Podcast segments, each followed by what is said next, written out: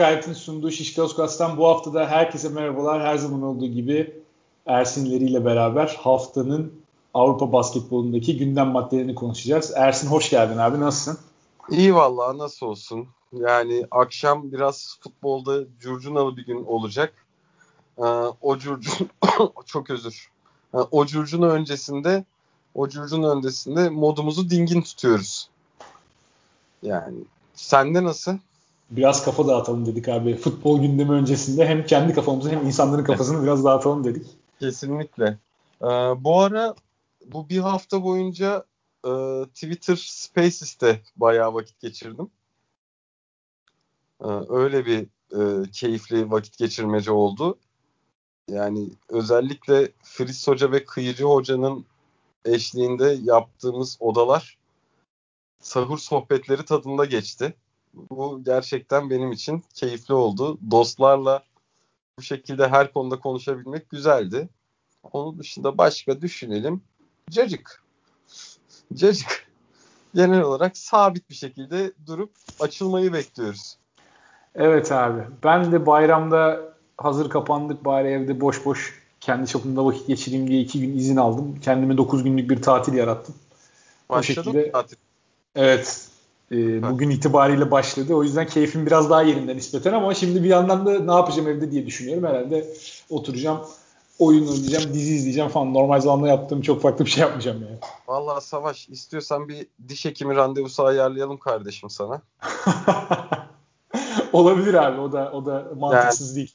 Yani diş hekimi tabii başka bir semtte ama ya aktarma yapacağım şeklinde bir bana geçiş sağlayabiliriz. Yani başımla beraber. Al kediyi, al PlayStation'ı gel. Bayram sevinci yaşayalım. Vallahi abi seni de bekleriz yani. Neden olmasın? Şimdi Ama benim sen... kediyi PlayStation alıp gelmemden senin tek başına bu tarafa gelmen daha kolay. İşte senin evinde salonda sigara içilmiyor. Yani durmadan balkon salon, balkon salon. Yani bendeki daha rahatlık. O kadar o kadarını idare edeceksin artık. Artık bakarız. Bunu bir özelden konuşalım. DM, DM'den yürü bana. Evet evet. Ee, şimdi ilk olarak ilk olarak hani kendi konuştuğumuz gündemin dışında şu anda basketbolda başka bir gündem var. Karşıyaka önce Nimburg'u sonra Zaragoza'yı eleyip Basketbol Şampiyonlar Ligi'nde finale yükseldi.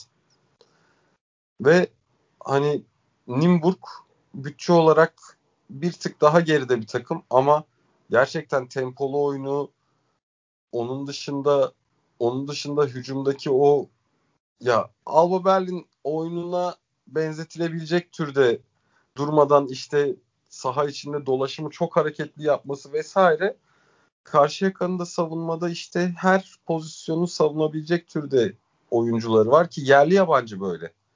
Ee, sadece yabancı oyuncu atletizminin dışında yerli yabancı oyuncuları böyle atlet ve fizik olarak her zaman eller kollar uzun ve güçlü bir kadro sıkıntı çıkarabilirdi. Nimburg'un baş döndüren e, dolaşımı hızlı oyunu ama bir şekilde maçın sonunda Karşıyaka savunmada sertliği çok iyi oturttu ve Nimburg'u geçti. Ondan sonra Zaragoza yine kadro kalitesi olarak Karşıyaka'dan bir tık önde diyebileceğimiz bir takım. Biraz daha tecrübe anlamında daha ileride. Euroleague tecrübesine sahip e, birkaç tane oyuncusu var Zaragoza'nın. Hani, evet. E, tabii Euroleague'de yıldız statüsünde oynamış oyuncular değil bunlar. Jacob Weil işte geçen senelerden Panathinaikos'tan biliyoruz mesela. Dylan Ennis e, Kızıl Yıldız'da oynamıştı yanlış hatırlamıyorsam. Çok fazla süre almasa da bu Karşıyaka maçında Benzing var. Evet. İşte El, e, Elias Harris var. Bunlar hep Euroleague'den tanıdığımız oyuncular ve e, açıkçası İspanyol takımı dediğin zaman özellikle Avrupa arenasında hep e, Türk takımlarına genelde ters gelir yani. İspanya'dan orta sıra takımını da getirsen Avrupa'da karşılaştığı zaman kültür olarak, oyun kültürü olarak, oyun alışkanlığı olarak hep bizim takımlarımıza genelde ters gelen takımlar oluyor. Şimdi tabii Karşıyaka finalde de bir İspanyol takımıyla oynayacak yine. Yani bu sene kupanın bu sene kupanın gerçekten en fazla keyif veren takımlarından biriydi. Burgos. Ki hiçbir şey olmasa bak Burgos sahada dursa aç abi Burgos'un formasını Aç Burgos'un formasını al karşına izle. Ya dersin 40 dakika güzel bir basketbol maçı izlemiş gibi oldum. renkli bir takım. Ee, yine koçları biraz ilginç bir karakter. Valla zor bir maç ama yani Ufuk Hocam mavi gömleği giydiği zaman Karşıyaka semtinde mavi gömleği giydiği zaman genelde işler iyi gidiyor. Ki zaten bu Brindisi maçından önce Brindisi yani bu sene ben Karşıyaka ile birlikte çalıştım.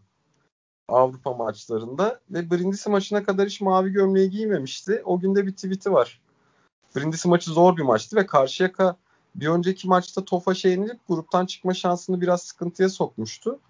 Ama Brindisi maçından sonra Ufuk hocam biz daha bitti demedik ki mavi gömleği bile yeni giydik diyerek yine camiayı bir şekilde kenetledi ve bir şekilde final yürüyüşüne geçti. Şimdi maçı düşünelim. Burgos'la biraz karşıya açısından bakarsak öncelikle bu sezon geçen sezon kadar iyi performans veremiyordu Metecan. Ee, o epey toparladı. Onur Alp Bitim herhalde bu sezon Karşıyaka'daki en büyük katkısını verdi dünkü maçta. Morgan zaten en iyi 5'e seçilmişti. Bunu hak eden bir iki maç oynadı. Kısalar Nimburg maçında pek skora etki edemedi. İlk, ilk maçta Mbaye ve Morgan'ın e, liderliğinde yürümüştü. Ama Zaragoza maçında seken ritmini buldu. En azından sonra kaçırdı mı hatırlamıyorum ama en azından 6-3'lüğü kaçırmadan bulmuştu. E, Sekin ritmini bulması. E, Tony Taylor yine daha önce birkaç maçta Avrupa maçlarında skoru sürükleyen işler yapmıştı. Abi Her... 7'de 7 ile bitirdi Sekenri Zaragoza maçı. 6'da 6'yı hatırlıyorum. Hani 7'de 7, 7 üçlük attığını da hatırlıyorum ama bir tane kaçırdı mı diye düşündüm.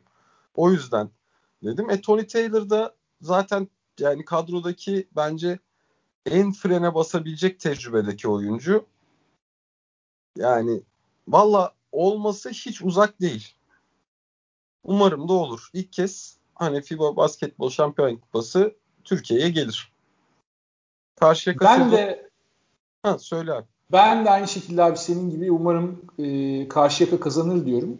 Hı hı. Çeyrek final ve yarı finalde Karşıyaka'nın yakın geçen iki maçta gösterdiği direnç, son çeyrekteki savunma performansı. O e, Nimburg maçı tabii çift hanelerde bitti ama maçın yani kırılma anlamına gelene kadar çok yakın bir maçtı yine. Hatta Nimburg son çeyrekte öndeydi yanlış hatırlamıyorsam. Hı hı.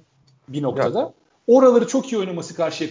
Böyle bir maç öncesinden Burgos belki bir adım daha önde olabilir e, maç öncesi baktığımızda ama Karşıyaka'nın hiç de az değil bence şansı ve Karşıyaka aynı e, dirayeti, aynı sertliği gösterebilirse yine kırılma anlarında ben galibiyetle çıkma şansının hiç az olduğunu düşünmüyorum. Çok kafa kafaya bir maç bence. Evet yani bir de Ufuk Hoca'nın final oynama tecrübesi ve gerçekten bu konularda bir winnerlığı da var. Bence bu şu anda hani biraz böyle hani hep ya bir sezon boyunca maçlardaki reaksiyonunu gördüğüm için insanların o ruh hali takıma da çok net yansımış. Her her noktasına yani kazanmaya bayağı odaklanmış bir takım var.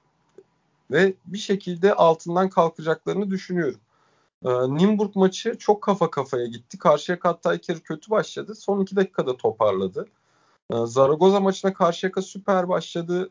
13-14 farkları gördü. Sonra geri düştü ki o ara Zaragoza bayağı oyunu sürklase ediyordu. Ki Karşıyaka'nın sezon içinde Avrupa maçlarında şöyle bir sıkıntısı vardı. Genelde bu farkları yakaladıktan sonra Karşıyaka geri seri verdiğinde bir şekilde Morgan'ın sırtı dönük birebirlerine kalıyordu oyun. Ve oyun temposu çok fazla düşüyordu Karşıyaka'nın. Yani eller bir anda topa dokunmaktan çekiniyordu Morgan dışında. İşte bu geri dönüşte Henry'nin katkısı, işte Onur Alp'in hakikaten yani savunmadaki şeyini ve biliyorsun atletik patlayıcı özellikleri var. E, savunmadaki başarısını hücumla da taçlandırdı. Ya yani böyle faktörlerle Karşıyaka Zaragoza'yı geçmeyi bildi. Burgos e, Tenerife olsaydı, Tenerife çeyrek finalde elenmeseydi Karşıyaka için işler zor diyebilirdik. Çünkü Tenerife gerçekten basketbol şampiyonluğunun ağası gibi bir takım. E, herkes Tenerife'den bahsediyor ama işte şimdi e, bu hikaye bu hikaye Tenerife'siz olduğunda Burgos yine sıkıntı. Yine bence bir tık e, favori olan onlar ama hiç de imkansız bir şey değil. Benim bütün kalbim karşı yakayla. Ben de katılıyorum abi sana. Ee, ya Tenerife'yi de eleyen Strasbourg aslında sezonun en büyük sürprizlerinden bir tanesi Şampiyonlar evet. Ligi'nde. Onlara da Strasbourg'un hikayesi biraz enteresan abi Şampiyonlar Ligi'nde. Ee, şeyden ah, söyleyemedim. Telekom'un grubundaydı Strasbourg ve baya böyle şey hani grubun sonuncusu gibi düşünülürken gruba kötü başladıktan sonra her maçını üst üste kazanarak 4 maç galiba 4 maç kazanarak bir anda grupta dengeleri tamamen değiştirdi. Telekom'u hikayenin dışına çıkardı. AEK'yı hikayenin dışına çıkardı. Ya bu da yani şimdi Telekom'un bu sene kadro kalitesi ve bütçesini düşününce AEK'nın da işte bu tecrübesi ve yine hani basketbol şampiyonlar ligindeki iyi takımlardan biri. Düşününce zaten hikayeyi taçlandırdı. Bir de üzerine en son çileyi koydu. Burgos'a da baya baya diş geçirdiler ama yetmedi. Tenefe'nin de kadrosunda herhalde e, yani Avrupa basketbolunu takip edenlerin en çok aşina olduğu isimler Tenerife'de. Evet. Zaten en başta Marcinho Huertas sayabiliyoruz. Arkasından Shermadini geliyor. İşte Sasu Salin var mesela. Ee, biraz daha yakından takip edenlerin bileceği işte Süleymanovic, Dornekamp gibi isimler var. Bayağı tecrübeli bir kadro ama Hı. onlarda da biraz e, rotasyon sıkıntısı. 36-37 dakikalarda oynatmak zorunda olmak bu artık kaşar diye tabir ettiğimiz oyuncuları oradan biraz sıkıntı yaşadılar bence. Bir noktada patladılar onlar da. Strasbourg'u da tebrik etmek lazım. Sezonun MVP'si de oradan çıktı Şampiyonlar Ligi'nde. Coulson bu sene bayağı etkileyici bir performans sergiledi. Onun da adı e, önümüzdeki sezon için geçecek diye tahmin ediyorum daha üst seviyedeki takımlarla.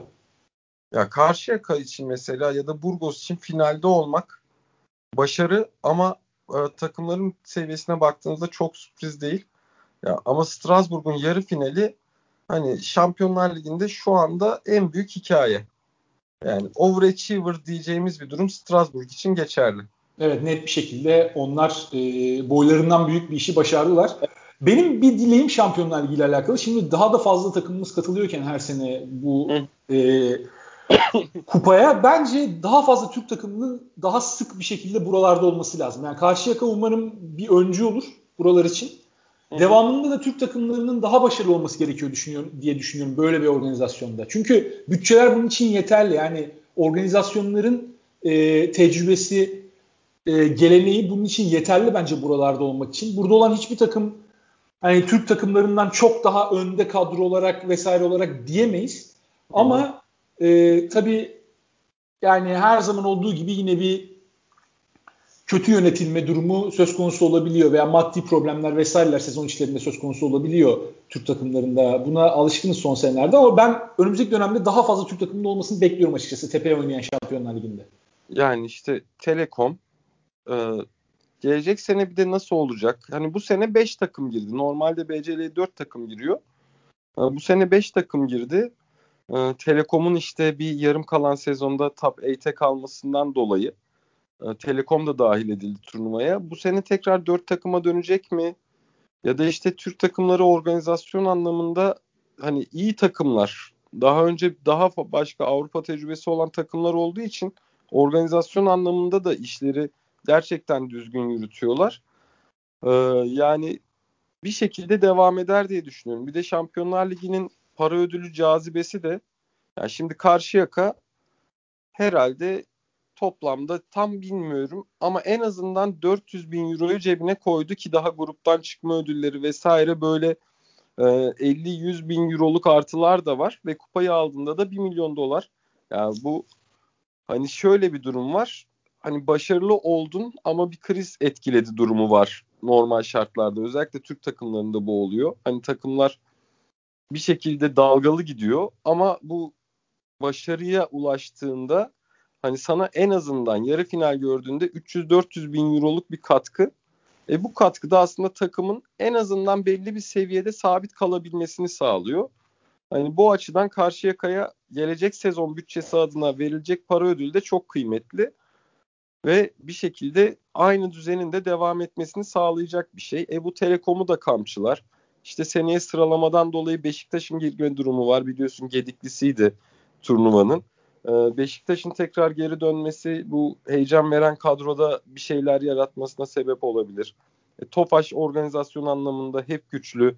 Bazen yabancı oyuncu seçimlerindeki e, yani hedeflenen şeylerin tutmamasından dolayı sene performansları değişiyor ama en azından tepe istikrarı koruyor. Yani bizim takımlarımız için FIBA'da Basketbol Şampiyonlar Ligi'nde ön açık aslında. Karşıyaka'ya e, başarılar ve iyi şanslar dileyelim ve istiyorsan Euroleague'le başlayalım. Kaf kaf çekelim, kendimizden geçelim diyerek e, konuşmaya başlayalım kardeşim. Efes'le başlayalım. Ya Efes Real maçı herhalde 3 tane 5. maç arasından izleyenleri en çok tatmin eden maç oldu diye düşünüyorum. İnanılmaz iyiydi. E, bayağı iyi bir maçtı yani. İnanılmaz e, iyi. Son maç. saniyesine kadar heyecan dolu bir maçtı. Sondaki Simon'un üçlüğüne kadar ben çok iyi bir maç izlediğimizi düşünüyorum. Hı. Zaman zaman e, ilk yarıda özellikle Real Madrid kontroldeydi. Üçüncü çeyrekte Efes geldi kontrolü tekrar aldı. Sonrasında Real Madrid'in karşı bir hamlesi oldu. Acaba Real Madrid diğer maçlarda yaptığının bir benzerini yapıp yine koparabilir mi derken Simon noktayı koydu. İnanılmaz bir şutlar. Ee, yani konuşacak çok şey var bu seriyle alakalı. Seriden sonra da çok fazla şey konuşuldu. Ergin Ataman'la alakalı e, yani benim biraz manasız bulduğum eleştiriler oldu. E, sonrasında işte Lasso'ya çok fazla övgü oldu. Ben hak ettiğini düşünüyorum kesinlikle. Kesinlikle. E, istersen genel olarak bir hem son maçı hem seriyi konuşalım. Singleton'ın performansını konuşmamız gerekiyor tabii ki. Hı. Orada e, yani Singleton'ın aldığı o sorumluluk ve oynadığı oyun olmasaydı Efes için bugün çok farklı şeyler konuşuyor da olabilirdik. Hı. Muazzam bir maç oynadı. Herkes Larkin ve Misic'den olaya el koymasını beklerken Singleton yani Muerman'dan Efes'in hiçbir şey alamadığı seride 5. maçta 37 dakika inanılmaz bir oyun oynayıp Efes'in galibiyetinin mimarı oldu adeta. Ee, sen ne diyorsun abi? Önce senin fikirlerini alayım ben de üstüne ufak eklemeler yapayım. Sana bir soru soracağım. Hani buna bakmanı şey yapmıyorum. Aklında kalan varsa diye soracağım. Ee, Singleton'ın daha iyi istatistik koyduğu maçlar da olmuştur. Singleton çok büyük bir oyuncu Avrupa basketbolunda. Ama kariyer maçı diyebilir miyiz? Abi daha iyi, e, daha böyle all around istatistik koyduğu maçlar olmuş olabilir ama bu derece önemli bir maçta bu kadar iyi oynamamış olabilir. Yani en kritik, en iyi performansını verdi bence. Ee, önem açısından özellikle bakarsan. Kesinlikle. Kesinlikle takımı taşıdı. Ya şimdi hani şöyle bir seri. Hani Efes tur atladı, hikayesini devam ettirdiği, Ergin Ataman'ın takımı Final Four'a güvenli bir şekilde taşıdığı için alkış hak ediyor. Lasso ve Real Madrid kadrosundaki her isim yani kadronun eksilmesi hatta seri içinde Tavares'in bile eksilmesine rağmen seriyi son 30 saniye taşıdığı için çok büyük alkış hak ediyor. Ve yani işte onun içinde ayrıca özel ekstra bir alkışlanması gereken isim Singleton. İşte Real Madrid'de Garuba, Lasso. Ya çok fazla hikayesi olan bir seri oldu. Efes yani maça bir şekilde vurayım. Çok özür dilerim. Efes bir şekilde vurayım, hızlı başlayayım ve ondan sonra devam edeyim. Hani bir şekilde maçı kontrolümü alayım ve ondan sonra tempo Real Madrid'in istediği seviyeye gelse, düşse de yetişmesine izin vermeyeyim diye düşünerek başladı ama Efes Larkin'den hiçbir katkı alamayınca ki bazıları çok boşluklardı o yumruğu vurma şansını çok fazla bulamadı. Bu Efes açısından işlerin biraz krize girmesine sebep oldu. Çünkü takım çok motiveydi, çok inançlıydı. İşte Singleton'ın rebound performansı, şut konsantrasyonu, mücadele gücü, Plyce'ın oyuna girdiği dakikalardaki oyunu, Sertaç'ın muhteşem savunma gayreti o 3-4 dakikalık dönemi hatırlıyorsun. İki potada da e, çok iyi oynadığı dönem. Mitsic'in yine bir şekilde koordinasyonu, Boboa'nın yine o rolünü iyi oynaması ama işte takımın en vurucu gücü, Orada sana o katkıyı yapamadığında yani getirdin getirdin bitiremedin. Ve işte bu 5. maçlar 5. maçlar kafa kafaya olduğunda artık yani abi oluyor bir 20 dakika daha. İkinci yarı ikinci yarı tırnak yediren her her topun kıymetli olduğu çok çok acayip bir ikinci yarıydı. Hakikaten yani ben çok hızlı geçti ikinci yarı fark ettin mi? O kadar gerilim yüksekti ki. Sanki 3 dakikada maç bitti gibi oldu ikinci yarı başladıktan sonra. Her top sanki maçı kazandıracak top gibi oynandı. Evet. Evet. Ve Real Madrid bu sefer de hani şey kadro kalitesinin eksikliğini hissetmemeye başladı dakikalar oyunda. Çünkü artık adrenalin, mücadele gücü, hırs, enerji o kadar tavan ki çok farklı nüanslar belirliyor. Dördüncü çeyrekte Larkin biraz oyunun içine girdi. Efes orada bir tık avantaj sağladı. Real Madrid geri döndü. İşte ya da hani baştan başlayayım. Üçüncü çeyrekte Efes çok iyi başladı. Ama takım iki kez hücumda e, sıkıntı yaşadığı Real Madrid momentumu aldı, geri döndü. Dördüncü çeyrekte Larkin bir döndü. Efes koparıyoruz dedi. Real yine geri döndü. Ondan sonra o son bir dakikada yani hakikaten Simon Simon yaptığını 3 sezondur yaptığını taçlandırdı. Kesinlikle. Kesinlikle. Ya e, şanslı şut falan deniyor da Çok bence zor. Simon hak etti ya. Biri varsa o şut hak eden o da Simon'du. Çok zor şut. Evet yani bu kadar ya bu şutun yüzdesinin %17 falan olması lazım. Ama işte Simon tecrübesi de o şutu orada sokmak için var. Orada da noktayı koydu.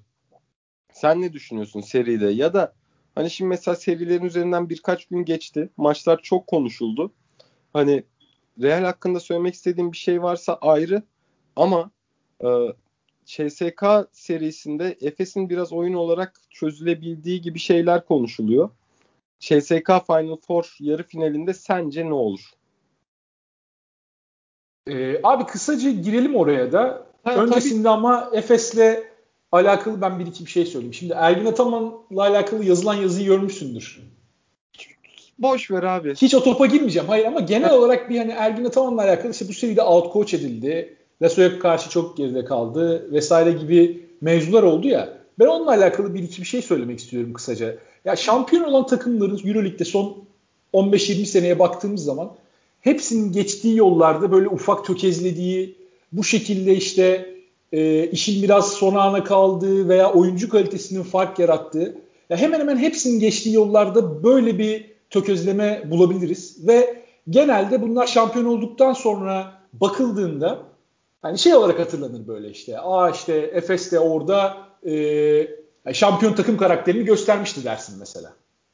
Bu şekilde hatırlarsın ve sonuçta basketbol şöyle bir oyun değil. Yani her, elinde her ne kadar daha iyi kadro olursa olsun veya sezonun tamamını ne kadar iyi oynamış olursan ol oynadığın rakibe karşı. Basketbol böyle tamam ben senden daha iyiyim. 10 sayı yaptım, 20 sayı yaptım, 30 sayı yaptım, 40 sayı bitti. Tamam Efe zaman zaman bunu çok kolay gösterdi.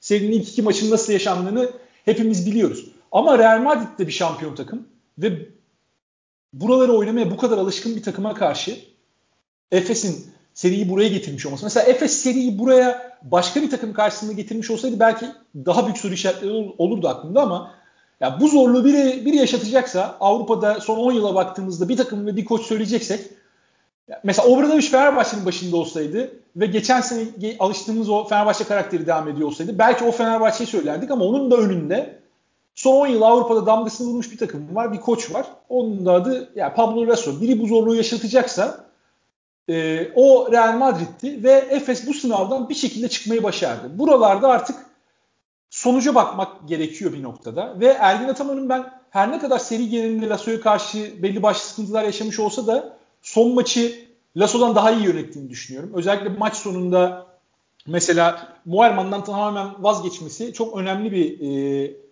kazanım onun adına. Her ne kadar Muerman'ı kaybetmiş olsa da maçı belki de kazandıran faktör oldu. Artı sondaki Plyce hamlesi de e, Efes'e eksi yazmasını bekleyebilecekken artı yazdı. Üstüne bir de yani tamam belki Efes istediği verimi hücumda e, o alıştığı verimi alamadı 2-0'a geldikten sonra seri kilit oyuncularından özellikle Larkin'den ama Ergin Atamas savunmada takımı hep belli bir seviyede tutmayı başardı. Bu da seriyi getiren faktör oldu belki de. Real Madrid çünkü çok fazla maçı ve seriyi kendine döndürebilecek pozisyondan boş döndü ve boş döndüğü pozisyonların hiçbiri de Real Madrid'in beceriksizliği yani tabii ki Real Madrid'in beceriksizliği de var işin içinde ama Efes'in o savunmada her zaman sergilediği yüksek seviye bu seri boyunca yani Real Madrid geriye püskürttü. Real Madrid defalarca mesela Carroll'dan bir şey almaya çalıştı. Carroll'dan istediğini bulamadı kritik pozisyonlarda. Yul'den Yul bakıyoruz mesela 9'da 2 ile tamamlamış maçı 3 sayı çizgisinin gerisinden ve çoğu da zor şutlar.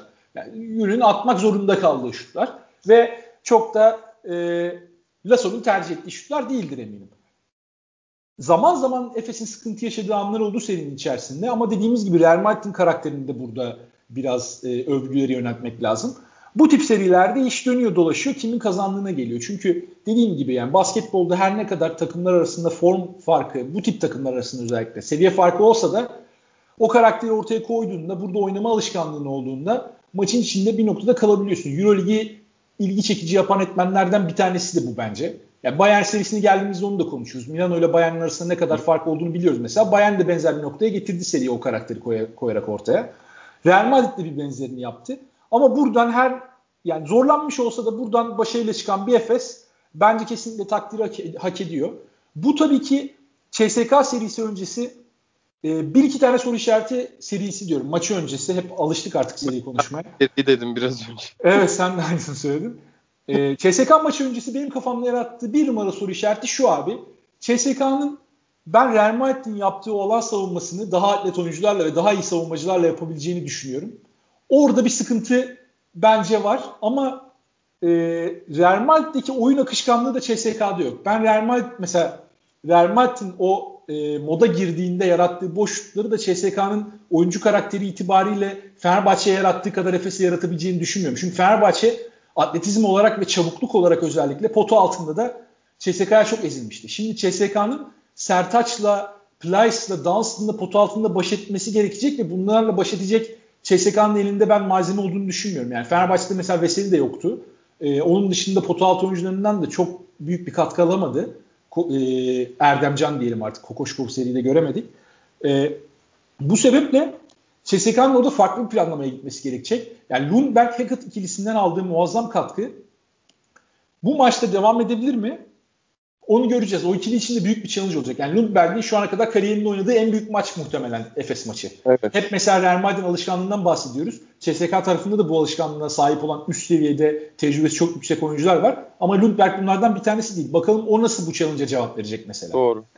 Ama işte Efes'i ritimden çıkarabildiğinde Efes'in özellikle 3. ve 4. maçın sonunda yaşadığı problemler yani çift tanelerden 2 tane üstte maç vermesi ve CSK'nın da bu karakteri uygulayabilecek bir takım olması bir derece düşündürüyor ama son CSK maçına bakarsak Efes'te CSK'nın oynadığı mesela Efes'in çok ağır bastığını söylemek e, yanlış olmaz sanıyorum. Hem yetenek açısından hem hücum potansiyeli açısından birbirine e, alışmışlık açısından. Mesela Efes'in CSK'yı savunması da çok daha kolay olacaktır. Çünkü Şengeli'yi riske ederek savunacaklar ve Şengeli'nin şut performansı felaketti. Yani Fenerbahçe serisinde bile çok kötüydü. Ee, burada yine belirleyici faktör muhtemelen CSK adına Clyburn nerelere çıkabilecek. Yani bu seriyi CSK Clyburn'un bu maçı Clyburn'un götürebildiği yere kadar götürecek. Son e, Final Four'da oynadıkları CSK Efes maçında da maçı damgasını vuran isim yine Final Four'un MVP'si olmuştu e, Clyburn. Oranın yıldızıydı. Oradan sonra bir diz sakatlığı geçirdi. Hani eski seviyesine çıkar mı diyorduk. Fenerbahçe serisinde inanılmaz bir oyun oynadı Clyburn. Şut ritmi bu sezon hiç olmadığı seviyelerdeydi. Yani burada Fenerbahçe savunmasının da ona verdiği şutların tabii çok büyük payı var. Efes Forman karşısında Formanın da payı var. Ercüment Formanın da payı var. Evet. Elleniyor olan ya. Bakalım e, Efes karşısında aynı seviyelere Clyburn çıkabilecek mi? Ama işte dediğim gibi e, benim aklıma gelen burada en büyük soru işareti o Real Madrid'in atılan sayılardan sonra uyguladığı alan savunması, Efes'in ritmini çokça bozan, Larkin'in çok oyun dışında kalmasına sebep olan. Yani Larkin topu eline aldığında bence yine etkiliydi ama bazı pozisyonlarda o kadar pasif kaldı ki 5. maçta da aynı şekildeydi. Ee, üçüncü ve dördüncü maçın belli bölümlerinde de aynı şekildeydi. Yani Larkin'i durdurmanın en kolay yolu herhalde Larkin'i e, maçta olduğunu unutturmak diye düşünüyorum. Çünkü bu maçta o kadar pasifti ki mesela istatistiklere bakıyorsun 6'da 2 üçlük atmış çizginin içinden şut denemesi yok. Yani Larkin'in potaya gidiyor olması lazım. Abi her ne kadar iyi şutör olursa olsun Larkin'i özel kılan şey patlayıcılığı ve potaya giderken yarattığı tehdit yani. Bunda şeyin etkisi var mı peki Savaş? Garuba'nın Larkin'in her zaman üzerinde kalmasın. Ama e, işte maç bir... sırasında da bir iki pozisyon oldu. Garuba'yı e, Trey Tompkins'le beraber sahada tuttuğu anlarda Lasso'nun. Efes özellikle Tompkins'in adamıyla ikili oyunu oynayarak Tompkins'in üstünden oynatmaya çalıştı Larkin'i. Ya bunu daha uzun süreli bir strateji olarak kullanabilirlerdi. Maç sonunda bir pozisyonda yaptı bunu Larkin. Zaten Garuba sağda değildi orada da. Lasso garip bir şekilde onu da çok anlamadım ben. Evet. Maçın sonunu Tompkins ve Tavares'le oynamayı tercih etti. Bir önceki maçın sonunda Abalde ve Garuba ile Efes'i çok net bir şekilde bozmuşken bu maçın sonunu yani Tavares'i tercih etmesini ben anlamadım. Orada bence savunmada özellikle çok büyük eksi yazdı Real Madrid adına. Oralarda Larkin yine ön plana çıktı ama maçın genelinde çok silikti. Yani maçın genelinde daha net seçip oynayabileceği rakibi ve pozisyonları. Tamam Garuba'ya karşı oynamak istemiyorsan Garuba'dan uzaklaş abi o zaman. Garuba'nın eşleşmesini seçme yani. Başka bir eşleşme üzerinden. Çünkü Efes Garuba'yı dışarı taşımayı da başardı bu maçta. Hı hı. Yani Garuba o potu altında e, hani pota civarında kalayım ve geleni püskürteyim e, eşleşmeleri kendime göre oynayayım lüksünü de kullanamadı bu maçta. Çünkü Efes Garuba'yla e, Garuba'yı daha ziyade dışarıdan oynayacak oyuncularıyla eşleşmeye zorladı. E, Lasso da biraz buna e, ön ayak oldu. Garuba'yı bir uzunda daha sağda tutarak. Garuba'yı daha kısa bir beşte sağda tutsaydı Efes'e bu lüksü vermeyecekti.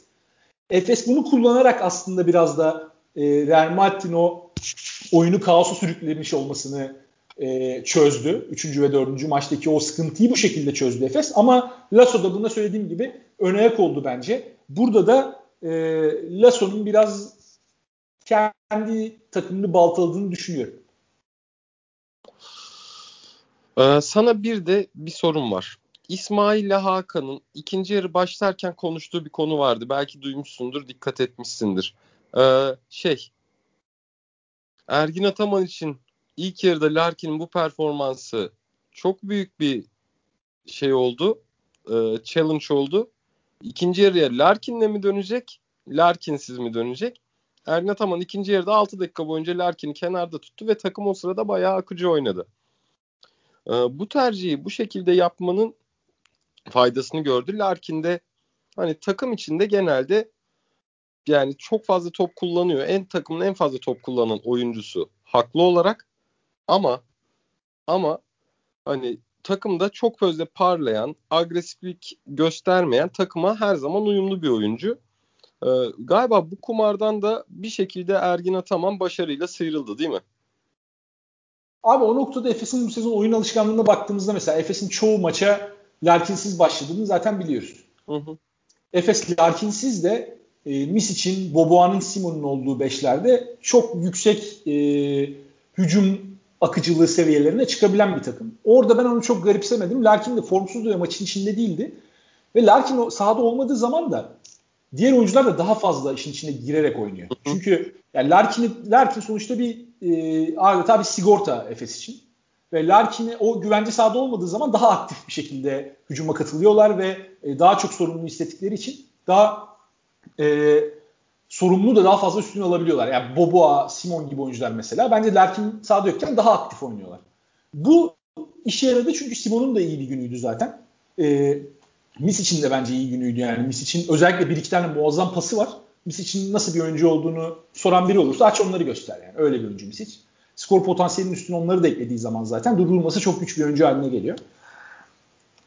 Orada ben onu çok o yüzden kumar olarak görmüyorum. Efes'in o alışkanlığı bütün sezon boyunca vardı. Yani Efes bütün sezon Larkin'e çok fazla e, bel bağlamış olsaydı tamam Larkin Efes'in önemli bir parçası ama Efes'in bu sezonu e, geçen sezon olduğu kadar Larkin'e bağlı oynadığını söyleyemeyiz. Bence bu takım e, daha ziyade Mis için üstüne kurulu. Larkin'in daha böyle hani klasik çilek tabiri var ya Larkin'in daha böyle pastanın kreması olduğu bir takımdı bu sezonki takım. O yüzden Efes biraz bunun ekmeğini yedi. Yani o planlama Efes'e bu noktada yardımcı oldu. Çünkü Larkin çok kötü oynadığı bir maçta mesela Efes Final Four adını yazdırdı. Ve Larkin de yine maçın sonunda geldi çok kritik bir üçlükte isabeti buldu. Ama takım arkadaşları maçı oraya getirmemiş olsaydı veya Simon da o sondaki en kritik şutta isabeti bulmamış olsaydı Larkin bugün en çok eleştirilen isim olacaktı. Tabii ki. Tabii ki. Yani şeyde sen benim devre arasındaki tweetimi hatırlıyorsun. Çukurdan bir saniye. Bu arada kusura bakmayın arada tıkırtı geliyordur.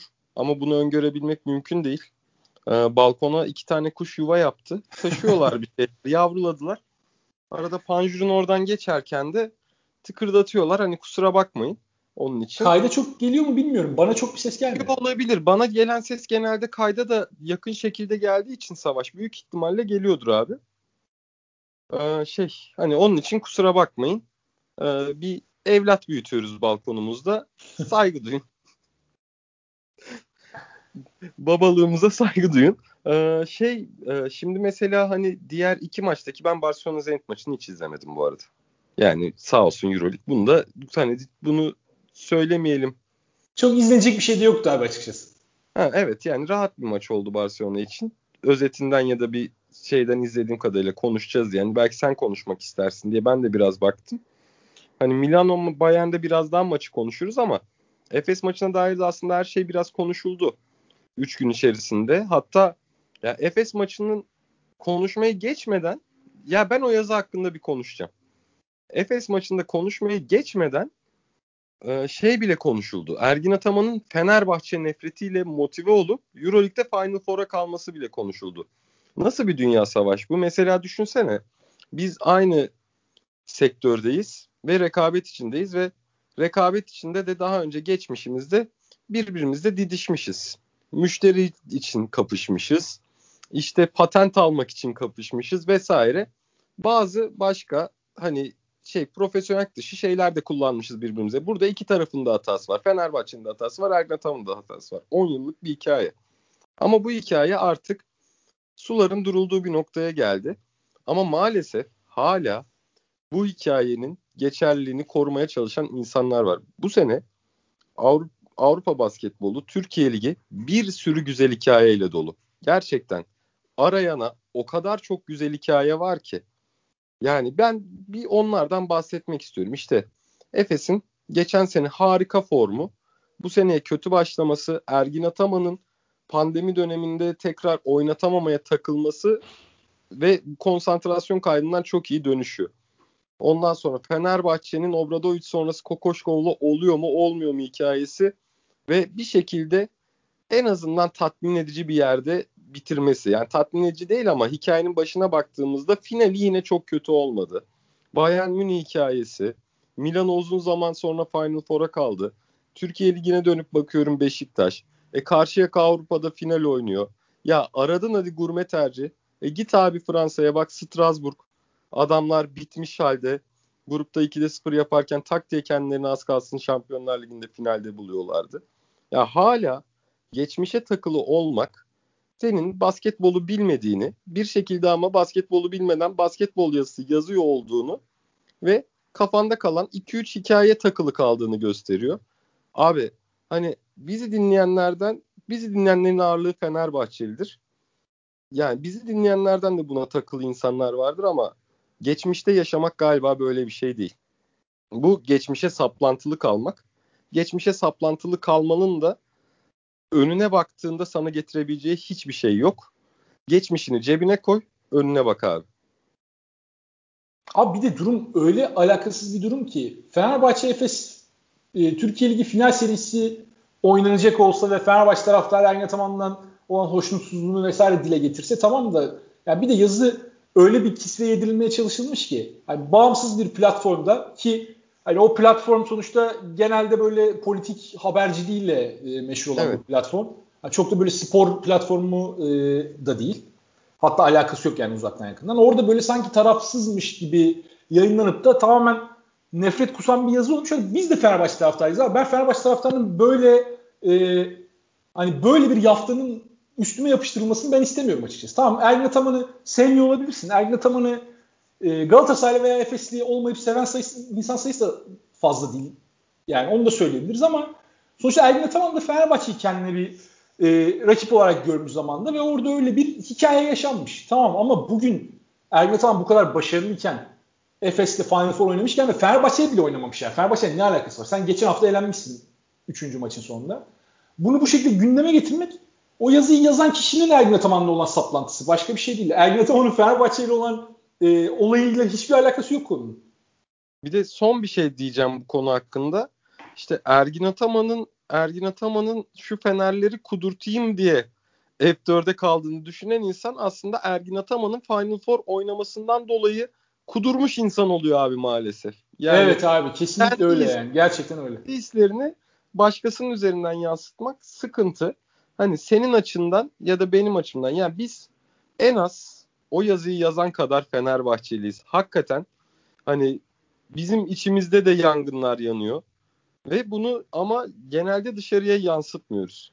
hatalı bulduğumuz bir şeyi söylerken hala hala bir şeyleri kaşımıyoruz, ayıklamıyoruz. Bunu bunu konuşulacak hikayeler de, bunu konuşulacak durumlar da olabilir. Ondan da mesela şahsen çekinmem. Ama ne gerek var ya? Ne gerek var yani? Garip bir ortam oldu. Bir baktım o gün gece Space'te konuştum. Bir kalktım sabah Dike'nin bir tweet'i 470 alıntı. Üst, önüme yani basketbol timeline'ı tık tık düşüyor.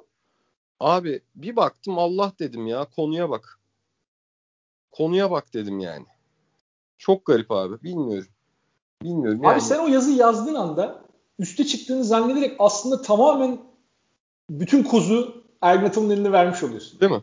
Ee, şey, Başka hiçbir manası yok yani yazın. E, istersen hani Milano serisini de konuşalım. Barcelona'ya tebrik edelim. Barcelona tebrikler Final Four'a kaldığın için. Abi tek şunu söyleyeyim Barcelona'yla alakalı. Barcelona 5 maçtır, 4 e, maçtır daha doğrusu beklediğimiz oyunu son maçta önce oynayabildi. Yani yine hücumda çok ritmi, ritmini bulan, hani hücumda öyle akan oyun dediğimiz oyunu oynayan bir Barcelona yoktu. Ama savunmada yani Zenit'i dümdüz ettiler. Bunu bekliyorduk. Serinin başında da bunu bekliyorduk. Yapamamışlardı bunu hiçbir şekilde. Bu maçta Gasol'den de ilk defa katkı aldılar artık bu sene geldiğinden beri. Ee, 17 dakika sahada kalmış olmasından anlıyorsun zaten. 6-7 dakikanın ötesine geçmiyordu kaç maçtır Gasol'ün sahada kalma süresi. Gasol'den 4 blok geldi. O yani e, bu sezon Euroleague'de 4 blok yapan kaç oyuncu vardı bilmiyorum. Gasol geldiğinde Gasol'ün bunlardan biri olacağını tahmin ettim desem yalan söylemiş olurum. Ama etkileyici bir performans bence 40 küsur yaşındaki bir oyuncudan. Şu maçta şunu almış olması e, Saras'ın. Yani Gasol aslında biraz beklerini ilk defa vermiş oldu. Belki bilmiyorum Final Four'da böyle bir şey görebilecek miyiz? Çok sağda kalabilecek mi? Yani yarı finalde Milano'ya karşı da bence çok zor sağda kalması. Finale çıkarlarsa hem Efes hem de CSK'ya karşı ikisine karşı da zor. Ama göreceğiz. Yani Barcelona geç de olsa hani senin başında biz tek ihtimalli seri en kötü ihtimal 5. maçta Barcelona kazanır demiştik. Hı hı. En en kötü ihtimal. Biraz e, o kapıya çıktı ama ikinci maçı mesela uzatmaya giden maçı Zenit bir şekilde kazanmış olsa çok da farklı bir sonuç görebilirdik. Barcelona beni hala ikna etmiş değil Final Four'a giderken. Sadece bunları söyleyebilirim kısaca. Şimdi e, bir tane bir tane soruyla Milano serisini koy, konuşmaya başlamak istiyorum. Kemba Walker, Kemba New hesabı. Ee, Milano maçı hani son maçlar demiş de Milano maçı oynandığı sırada Ersin'lerin Twitter odalarında lak lak yaptığı tespit edildi. O yüzden maçlar hakkındaki yorumlarını dikkatle dinleyeceğim. Ee, deyip Milano maçına geçiyorum. Çünkü işte yine bir hikaye Bayern Münih bütün sezon boyunca yazdığı hikayenin finalini aynı şekilde bitirdi. Ve Yetmedi. Ama ben e, şey Clubhouse'da hep konuştuğum bir sosyal arkadaş grubum var. Hepsini de tek tek çok seviyorum. Ve işte onlardan bir tanesi Twitter'da oda açtı. Ben de o alışkanlıktan odaya girdim ama Milano maçının bitmesine 3 dakika var. Fark 13 mü 14 mü ne? Yani odada da baktım insan yok. Belki kapatır gider diye girdim odaya. Ben maçı izliyorum döneceğim dedim. Abi 2 dakika kala yine aynı fark. Ben artık maçı bıraktım. Biraz odaya döndüm. Abi o son bir dakika neydi öyle? Abi ben sana bir şey söyleyeyim mi? Ben de bıraktım maçı son iki dakika izlemeyi. Ben sonradan tekrar izledim son iki dakikayı. Harbi mi? evet abi. Ya ben telefon elimde bir şeyler okuyorum. Odada konuşuyorum ama şey televizyon hizamda. Ya maçı izlemeye devam ediyorum ama işte acaba Datome nasıl sevinecek? Messina hocam ne kadar sevinecek? Trinkieri ile Messina nasıl bir vedalaşma içine girecek falan gibi şeyler düşünürken bir anda lan bu Bayern maçı aldı dedik yani Shields'ın hücum faulünden sonra. Ya hakikaten helal olsun Bayern Münih. Hiç bırakmadılar kavgayı. Ya bak böyle şey vardır. Bunu dün ya da iki gün önce Twitter'da gördüm başka bir konu hakkında. Ee, şey adamlar vardır. Ha, Ali Gül yazmıştı tweet'i bir siyasi konuda. Ee, hakikaten böyle 1.70 boyunda çelimsiz ama bakışları sert. Böyle işte elmacık kemikleri çıkık. esmer adamlar vardır abi. Bak her kavgaya ilk koşan. Her kavgaya ilk koşan ve hiçbir kavgada hiçbir kavgada şeyden vazgeçmeyen. Cese de düşse de kalkar abi. Düşse de kalkar. Ya iki gün döversin adamı. İki gün döversin, üçüncü gün dövmezsin. Ya dersin tamam dövdük de dövdük de lan dedim benim kaşım şişti. Ya dövdüm de şu boynumdaki yarayı eve gidince anneme nasıl açıklayacağım? Yani Bayern tam anlamıyla o çocuk. Ya bu hakikaten hakikaten yani Avrupa basketbolunda hatırlıyor musun buna benzer takım son yakın zamanda? Abi tam onu söyleyecektim. Benim aklıma e, bir başka takımı getiriyor. Yani tabii o seviyede bir takım değil belki ama benim aklıma biraz Olympiakos'u getiriyor bu takım. Yani o e, çift şampiyonluk alan e, önce işte CSKA sonra Real Madrid yenen sonrasında da uzunca bir süre yani oralarda gezinen en sonunda artık 2017'deki finalle e, o defteri kapatan Olympiakos'u getiriyor. Benim o yani o Olympiakos için bir benzetmem vardı. Şey olarak düşünüyordum o takımı yani. Böcek görürsün böyle üstüne basarsın aha öldü dersin arkanı dönersin. Sonra bir daha kafayı çevirirsin. Bir gider peçete alıp böyle sileyim de çöpe atayım diye bir bakarsın yok ortada. Gitmiş yani ölmüyor bir türlü. 50 kere üstüne basıp öldüremediğin böcek olur ya. Biraz ona benzetiyordum Olympiakos'u. Bayern Münih'te öyle bir sezon geçirdi. Bilmiyorum tabii Olympiakos kadar e, o uzunlukta bir geleneğe çevirecek, çevirebilecek mi Bayern bunu? Bu yaz yağmalanacak mı büyükler tarafından yoksa bu kadroyu koruyabilecek mi? Koçunu koruyabilecek mi? E, kilit isimlere ne olacak? Onu bilmiyoruz tabii ama Bayern'le ilgili yapabileceğim herhalde en büyük e, iltifat bu olur. Bu seri ve sezon sonrasında. Hem Trinkieri'yi hem oyuncuları kutlamak lazım. Yani buraya kadar geleceğini sezon başladığında kimsenin tahmin ettiğini zannetmiyorum. Kendileri dahil. E belki evet. Trinkieri biraz kendine güvenen bir adam. Hani biz playoff yapacağız demiştir ama Final Four için oynayacağız. Son maçta 5. maçta eğleneceğiz playoff'ta.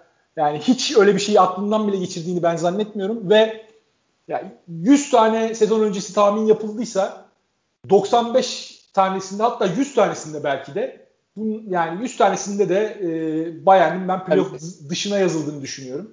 Bayern İnanılmaz bir şey buraya gelmiş olmalı. Yazan hiç kimse yoktur. Ya işte spor zaten spor zaten işte bu yüzden güzel yani. Öngörüler dışında öngörüler dışında sana bir şey sunduğundan dolayı spor güzel. Bu yüzden izleniyor. Ya çok büyük kalite izliyorsun ya da sürprizlerle dolu, heyecan dolu bir şeyler izlemek için izliyorsun. Benimki ikinci tarafta mesela. Hani o amatör ruhu, o amatör ruhu bu kadar yüksek bütçeli takımlar arasında yansıtıp bunu başarıya çevirmek bence bundan sonraki süreçte bazı takımlara ve hatta bence Trinkieri'ye, Trinkieri'nin değerini herhalde bir 3 kat falan daha arttırdı bu Bayern Münih takımı. Her açıdan. Hem gidebileceği takımlar açısından hem de alacağı kontratlar açısından. Çünkü artık bundan sonra ki Bayezi de öyle. Yani Bayern'de. Ee, hani bu bu ekip bu ekip değerini çok fazla arttırdı. Doğru yapıyı bir şekilde analitik olarak sahanın içinde düşünüp ondan sonra yani bütçe açısından çok uygun durumlar. Ee, ve bunları bir şekilde hayata geçirebilmek çok çok büyük bir öngörü. Bu kadarını beklemiyorlardır doğru ama işte bu kenetlenme takım kimyası olayı da yanına eklenince kusursuz bir şekilde yani Bayern Münih takım mesela futbol olsa şey bütün herkes yeşil ok olur. Yani çok uyumlulardı birbirine. O açıdan takdire şayan. Yani seri bitmişken seri bitmişken artık işte normal hayatımıza döndüğümüz anlarda Bayern Münih yine Bayern Münihliğini hatırlattı ve seriyi kazanacak topu bile kullandı. Peki Bu... abi son topa ne diyorsun? Yani Baldwin'in Kyle Hines'ı hiç tanımıyormuş gibi Kyle Hines'ın üstüne bodozlama gitmesine ne düşünüyorsun? Şeyden bahsetmiyorum yani Zipser'in attığı şut hani o zaten mucize olurdu girseydi. O yüzden ona çok takılmamak lazım. Ama Baldwin'in yani öne geçme şansı olan bir pozisyonda 91-89 iken o şekilde e, adeta at gözlüğünü takıp e, dümdüz potaya gitmesine ve orada hava atışına sebep olmasına ne diyorsun? Yani biraz bana e, bu sezon çok izlediğimiz bir abimizi hatırlattı. Çok hoşnut olmadığımız. Lorenzo Brown'u gördüm orada resmen. E, güzel bir sezon geçirdi Baldwin'de ama bu son iki maçta e, ya özel, dördüncü maçın sonunda da felaket bir iki tane şut tercihi var. Ve bu maçın sonunda yaptığı o hareket biraz leke oldu bu güzel sezonuna. Ee, sana yine kısa bir soru ondan sonra Baldwin hakkında yorumumu yapacağım. Çünkü onu ekleyeceğim. Trinkieris'in sonucunda maç bu hale gelmişken uzatmaya götürecek risksiz bir yakın atış mı tercih edersin? game winner kullanmayı mı tercih edersin? Abi ben o tip pozisyonlarda hep şunu düşünüyorum. Birinci opsiyon olarak mesela Zipser gibi bir oyuncun varken elinde birinci poz- birinci opsiyon olarak belki bir üçlük dizayn edebilirsin ama o üçlüyü de istediğin kalitede bir şut bulmazsan kullanmazsın ve e, ya maksat orada savunmanın dengesini bir şekilde bozmak. Sen o üçlükte bozabiliyorsan ve iyi bir oyuncunun eline, iyi bir şutörün eline müsait bir pozisyonda o top geliyorsa bence kullanmalılar. Çünkü orada uzatmaya götürdüğü zaman Bayern maçı yine muhtemelen Milano'nun kazanma şansı daha yüksek olacaktı. Özellikle underdog'san buralarda riske girmen gerekiyor.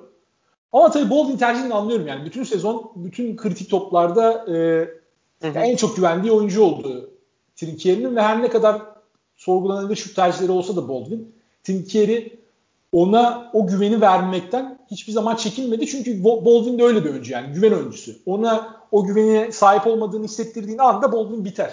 Geçen, geçen sezon Olympiakos'ta yaşadıklarını hepimiz biliyoruz. Sahaya giremeyecek haldeydi yani. Hı hı. Artık e, resmen dayak atarak gönderdiler adam takımdan. Şimdi ben söyleyeyim. İşte bence burada Trinkieri şunu tercih etti.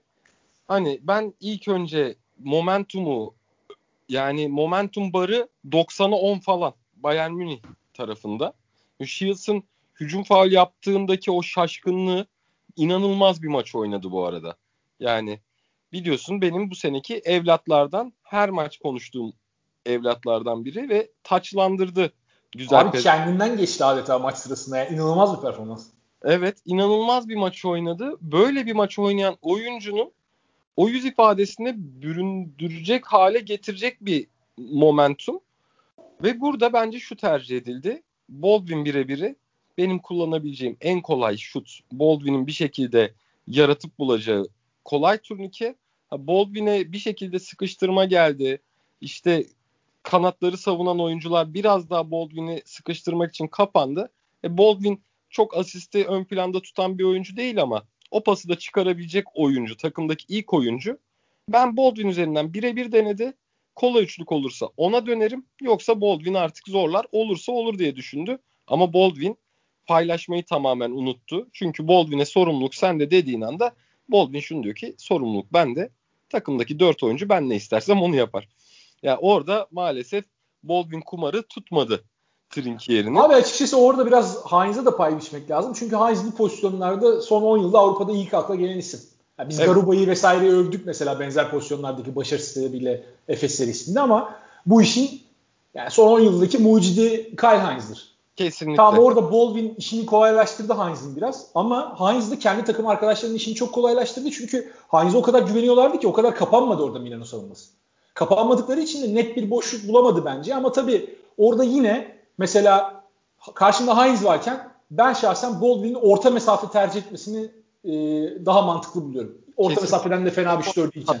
Kendine alanı sağlayabilirdi orada. iyi bir e, orta mesafe şut atacak. İşte hani o Milano'nun tecrübesi dediğimiz yerde işte orada herkes düşmüşken çünkü Shields Shields bu maçı çok iyi oynadı ama Shields bu tarz bir maçı daha önce oynamadı. Ee, Panther, Lidey bu oyuncular Lidey'de Zalgiris'le var biraz da Panther ve Shields'ta pek yok. Ee, bu oyuncular bu maçı oynamadı ama Heinz bu tarz 50 maç oynadı. Heinz en büyük spesiyalitesini kullanmak durumunda kaldı. E, bu tecrübe ve o spesiyalite yetti de arttı. Maçın geneline baktığımızda o Bayern'in karakteri gösterdiği dışında Messina'da en çok oyun planını oyun planından en çok verim aldığı düzende yine bir şekilde e, Baldwin'i riske ederek e, pot altına biraz daha gömülerek o oyunu tercih etti.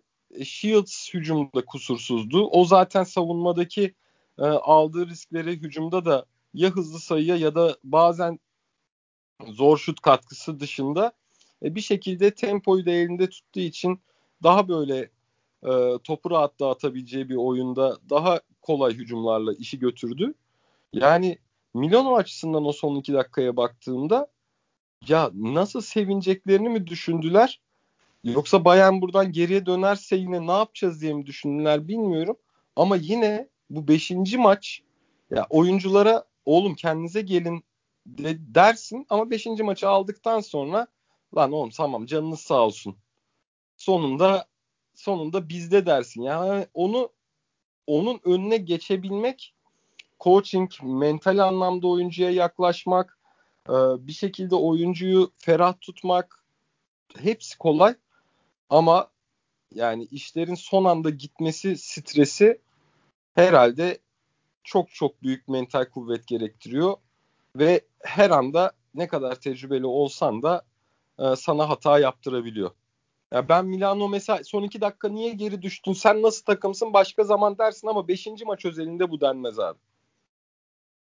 Abi orada işte her ne kadar çok büyük oyunculara sahip olsan da çok kariyerli isimlere sahip olsan da ya yeri geliyor. Bunlar da e, beyni senin benim gibi çalışan insan yani. Orada o strese sahip olabiliyorsun ve karşında da Bayern gibi bir takım varken bu sezon artık bundan nam salmış bir takım varken önceki maçı da benzer bir şekilde kaybetmişsin. Biraz Efes'in olduğu düştüğü duruma da düştü Milano orada. Yani aldığı maçı verdi aslında dördüncü maçta. Hı hı. Bayern e, hiç kazanmaması gereken bir maçı kazandı belki de. İnanılmaz böyle highlight playlerle. Hı hı. Onun da biraz baskısını baskıyı arttırdığını düşünüyorum. Bir de Milano'nun üstünde camia olarak yıllardır gelen bir baskı da var. Milano'nun evet. son verdiği e, yani elinden verdiği playoff serisini de hatırlıyoruz. Maccabi'nin şampiyon olduğu sezon Milano'nun e, Maccabi'ye verdiği seriyi de çok iyi hatırlıyoruz. Çok benzer bir durumdan seri vermişlerdi evlerinde ve seyircili bir salonda. Üstüne Maccabi gidip şampiyon olmuştu. Yani Maccabi, e, Milano'da travmatik dönemlerden geçmiş bir camia. O açıdan bu eşiği bir şekilde atlamış olmaları önemli. Ha der sen ki Final Four'da şampiyon olacak umudu verdin Milan'a sana bu seride oyunuyla. Ben derim ki sana Barcelona 4 ayak üstüne düştü. Yani Barcelona Final Four'daki 4 takım içerisinde, diğer 3 takım içerisinde e, oyununu şöyle en geçmeye en yakın olduğu, en kolay kabul ettirebileceği rakip geldi Barcelona'ya. Ama tabii her şey de mümkün tek maçta. Barcelona'da yenilmez bir takım değil. Defalarca gördük bu sezon. Kesinlikle öyle. Bu arada ben maç bitti ve bir şey düşündüm. Bilmiyorum katılır mısın? Ee, bu Messina Milano hikayesi biraz Obradoviç Fenerbahçe hikayesine benziyor mu? Çünkü Fenerbahçe'de biliyorsun Obradoviç öncesi sponsorluklar sonrası işte Pianigiani ile bir yatırım yaptı. Yine bir şekilde kadroya böyle e, NBA'den düşen çilekler vesaire topluyordu. Sezona ümitle başlamaya sebep olacak bir oyuncu yapısı oluşturabiliyordu. Ve genelde de sezon içerisinde sıkıntılar yaşayıp parayı çarçur edip işi bitirmiş oluyordu. Obradoviç de bu ilk senede bir takım karakter anlamında oturmaya başladı. Ve ikinci senesinde takım oyuncularında bazı dönüşümler oldu. İşte atıyorum Zoric kaldı ama Zoric'in artık o sene sonunda gideceği belliydi. İşte Oğuz vardı ama Oğuz'un devam edilmeyeceği belliydi. Takım aşama aşama işte elde kalan tecrübeli oyunculara bazı eklemelerle bir şekilde e, yolu şampiyonluğa götürdü. Milano'da da bence Panther, Shields, Lide eklemeleri e, onun dışında işte tecrübeli eklemeler ve elde kalan yine tecrübeli oyuncular Rol, Mitsov onun dışında işte yedek uzun Tarçevski hani gelecek sene bence Milano bu dönüşüme devam edecek ve Milano birkaç sene içerisinde istikrarlı olarak hep buralarda olacak hissini çok fena verdi bana. Abi çok güzel bir noktaya değindin. Ben de çok katılıyorum sana. Yani daha önce hiç bu açıdan bakmamıştım ama şimdi bakınca aşırı mantıklı geliyor. Fenerbahçe'de mesela ilk hayal kırıklığı sezonun ardından Obrado için geldiği ilk sezon. İkinci sezon o eşiği aşmıştı. Final Four'u kendine atmıştı. Ee, ve sonrasında bir daha da arkasına bakmadı. Ama burada tabii kilit mevzu transfer pazarında yapacağı hamleler Messi'nin. Fenerbahçe çünkü istikrarlı bir biçimde doğru hamleleri yaptı ve uzun yıllar takımın bel kemiğini, oluş, bel kemiğini oluşturacak oyuncuları kadrosunda tutmayı başardı. Her ne kadar NBA oyuncu gönderse de birkaç kilit oyuncuyu tuttu ve her yaz bir iki tane etki yapacak oyuncu getirdi bir şekilde takıma. Milano'da bunları yapmaya niyetli görünüyor. Bu yaz da ben çok aktif olacaklarını düşünüyorum transfer piyasasında. Bir iki tane yine önemli ismi kadrolarını muhtemelen katmaya çalışacaklardır ve bunun için bütçeleri de var, organizasyonları da var. Ve yani Milano'da e, Avrupa'daki en önemli şehirlerden bir tanesi. Oyuncuların da çok gitmek istediği yerlerden bir tanesi. Belki de Barcelona ile beraber başı çekiyordur bu konuda.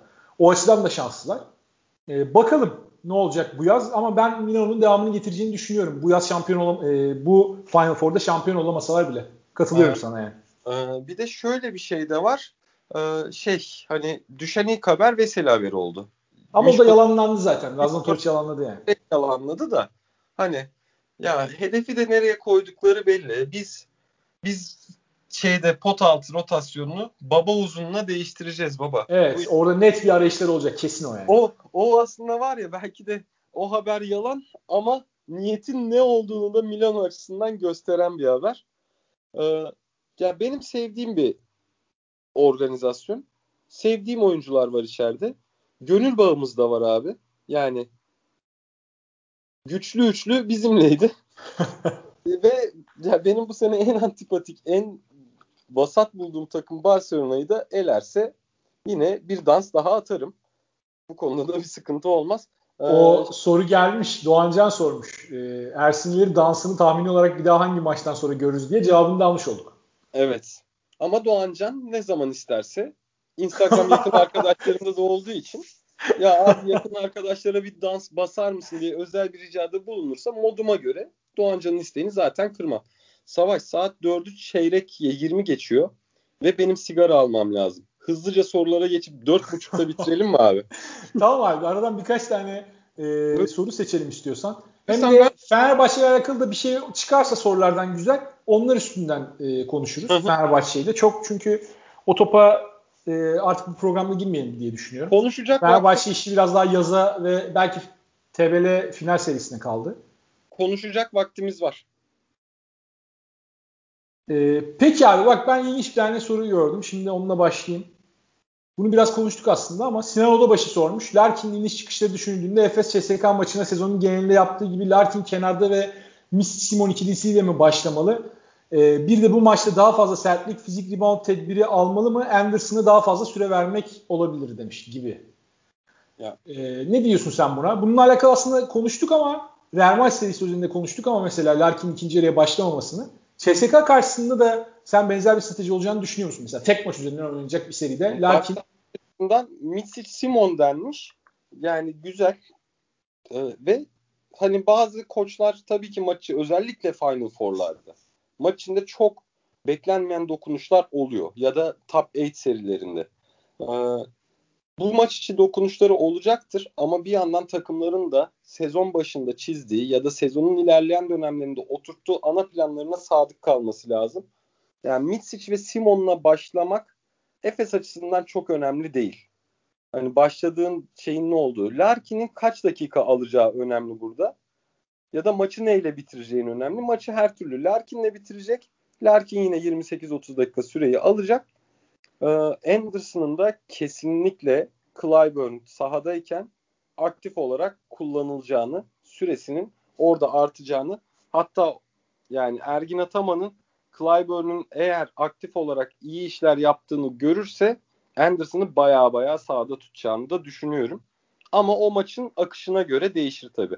Yani ben de üç... sana katılıyorum abi. Çünkü mesela Clyburn 3 numarada oynayacaksa özellikle yani 4 numarada mesela Singleton fena bir eşleşme değil Efes adına. Ama Clyburn 3'te oynayacaksa orada Simon üstünden e, Efes sıkıntı yaşayabilir savunmada. O yüzden orada Anderson sürelerinin artacağını öngörebiliriz. Ama tabii burada Tudis'in Clyburn'u nasıl kullanacağı da önemli. İstersen yine Efes sorusu varsa oradan gidelim. Ha, Aytaç Temiz'in sorusu var. Evet abi Efes için sezonu değerlendirdiğimizde olması gerekenden erken ritme girdiğini ve ikinci Real maçı ile düşüşe geçtiğini düşünüyorum demiş. Geçtiğimiz yıllarda playoff ile birlikte formu sürekli yukarı çıkan çıkaran takımların şampiyon olduğunu gördük. Bu açıdan Efes için risk görüyor musunuz? Şimdi ben kısaca buna cevap vereyim abi istersen. Olur abi. Ee, yani bu erken forma girme, geç forma girme mevzusu biraz e, gerekenden fazla konuşuluyor gibi geliyor bana. Çünkü şimdi şöyle düşün. Bir şey ekleyebilir miyim? Tabii abi ekle. Ee, Fenerbahçe Panathinaikos serisi ve üzerine Fenerbahçe'nin oradaki domine eden performansını olmasaydı bu formu ne zaman aldığın bu kadar konuşulmayacaktı. O çok büyük bir hani basketbolun en temel gerekliliği gibi konuşulmaya başladı. O Obradovic'in orada yaptığı o kadar büyük insanların aklında yer etti ki o ondan sonra literatüre girdi aslında. Abi bir de hep şöyle bir şey var ya. E, bu NBA'den de gelen bence bir alışkanlık var burada. Hep yıllar yılı Popovic'in San Antonio takımları NBA'yi domine etti. Yani 20 yıl boyunca hep böyle tepeye oynayan bir takım oldu. San Antonio'nun da bir tane meşhur bilmiyorum bilir misin? E, meşhur rodeo turnesi vardır. İşte kendi sahasında iç saha salonunda rodeo e, gösterileri varken San Antonio böyle bir 15-20 maç deplasman turnesine çıkar ve bu yanılmıyorsam Şubat-Mart aylarındadır. Hep de oralarda form tutarlar. İşte hep bunun üzerinden şey konuşulur. Popovic takımı işte rodeo turnesi sırasında e, forma sokacak şekilde hazırlıyor. Takımların forma giymesi lazım. Ama bu sezon ben Efes'in e, bu bağlamda değerlendirilmesinin ya bu bağlamda değerlendirebiliriz ama yani erken forma girdiğini kesinlikle düşünmüyorum. Çünkü biz Efes'le alakalı hatırlıyorsun Ocak ayında konuşuyorduk. Diyorduk ki bu takım 3 maç daha kaybederse playoff riske girecek. Yani daha ne kadar geç forma girebilir abi? O zaman geç forma girersin 9. bitirirsin sezonu. Girdiğin formun ne manası var? Ya bir noktada illa ki forma girmesi gerekecek, gerekecekti. Yani Real Madrid serisini bu e, bağlamda değerlendirmemek lazım. Tamam Real Madrid sıkıntı çıkardı. Ama e, Efes'in geç forma girmesi veya erken forma girmesiyle bunun ben çok bir alakası olduğunu düşünmüyorum. Kesinlikle öyle. Bir de şöyle bir şey var. Efes kötü başladı sezona ve bir şekilde ligi yani iyi bir Final Four'da iyi bir eşleşme için ligi üst sıralarda bitirmek zorundasın. Yani ben forma Nisan sonu gireceğim baba. Buraları bir salayım geçeyim deme şansı yoktu Efes'in. O, o riski alma durumu yoktu. Zaten ya yani oynamaya başlıyorsun ve oynuyorsun. E, arada da yani büyük bir boşluk var. Belki bir mental yorgunluk, fiziksel yorgunluk takıma çökmüş olabilir. Bu da bir ihtimal. Hani bunu çok fazla anlamak saha dışından kolay değil. Çünkü playoff maçları efor isteyen mücadeleler ve oyuncular ne kadar yorgun hissetse de kanının son damlasına kadar savaşıyor. Gerçekten playoff dünyası. Çünkü hani biraz asistan koçlar var tanıdığımız, oyuncular var tanıdığımız. Onların o ruh halinin nasıl değiştiğini görünce bu yorgunluğun çok fazla etki ettiği dönemler değil. Ama ufak nüanslarda onun da payı oluyordur. Biz pek izleyerek anlayamasak da ee, ama zaten arada tekrar toparlayabileceği öyle bir yorgunluk durumu varsa tekrar bir şekilde oyuncuları dinlendirip biraz daha e, hafif tempoda başlayıp tekrar forma sokacağı düzeni vardır diye düşünüyorum. Efes staffında bunun planlamasını yapacak yeterlilikte fizyolar da vardır. E, Ergin Ataman da bunu ayarlayacak yeterli tecrübede. Bu sezonun sonuna kadar genel olarak devam etmez diye düşünüyorum.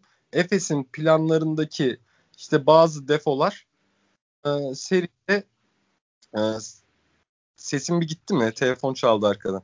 E, seride daha büyük etkendir bu fon tutma durumuna göre. Şey seri diyorum e, yarı finalde. E, Final Four öncesi de önemli bir süre var önümüzde. Yani 20 gün Hı. var şu an. 28'inde Cuma günü Final Four.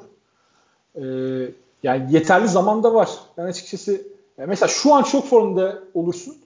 Arada ligde playoff maçları oynarsın. Form düşüklüğü bile yaşayabilirsin. Yani her şey mümkün. Yani bu ne zaman formda olmak e, ne zaman formda olduğundan ziyade bence o Final Four günü geldiğinde o güne doğru planlı ve e, oyuncuların bireysel olarak hazır olması daha önemli olan. Doğru. Sonuçta bir sakatlık yaşarsın yine e, Final Four geldiğinde en iyi oyuncu %70 ile oynamak zorunda kalır. Yine orada sıkıntı yaşarsın. Belki de eğlenirsin. Ya bunlar olabilecek şeyler. Basketbolda var. Ve şunu da söylemek lazım. Basketboldaki şans faktörü de bence çok fazla azımsanıyor. Yani bugünden itibaren önümüzdeki 20 gün içerisinde kimin başına ne geleceği belli değil. Lig maçları üstelik, da oynayacak. Üstelik Covid var. Bir de Covid var. Yani burada her şey olabilir şu an.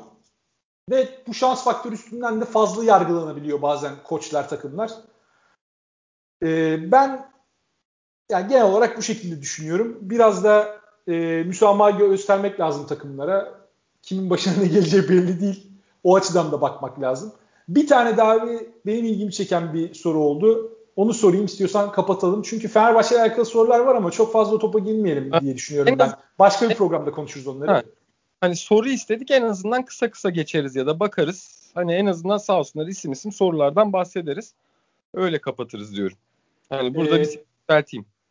Peki abi Fenerbahçe ile alakalı benzer sorular var. Bir tanesini sorayım. Şimdi Levent Türer sormuş. Evet. E, Medya Devi nikli bir arkadaş sormuş mesela. Mustafa Onun dışında Uzun Mustafa Uzun sormuş. Fenerbahçe ile alakalı. E, Melik sormuş. Ve bir tane daha vardı. Göremedim sanıyorum onu ama. Ya genel olarak Fenerbahçe ile alakalı kimi göndersin, kimi tutarsın soruları var mesela. Bu e, minvalde sorular var. Bunlarla alakalı sanırım bizim fikrimiz artık net ya. Yani Brown'u kesinlikle gönderirsin. Yüzde yüz.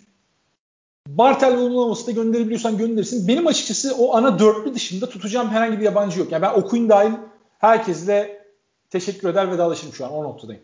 Yani e, bunu şöyle diyelim hatta hani bunu gerekirse buradaki arkadaşlarla birlikte konuşabileceğimiz ortamlar da var. Twitter Spaces gibi.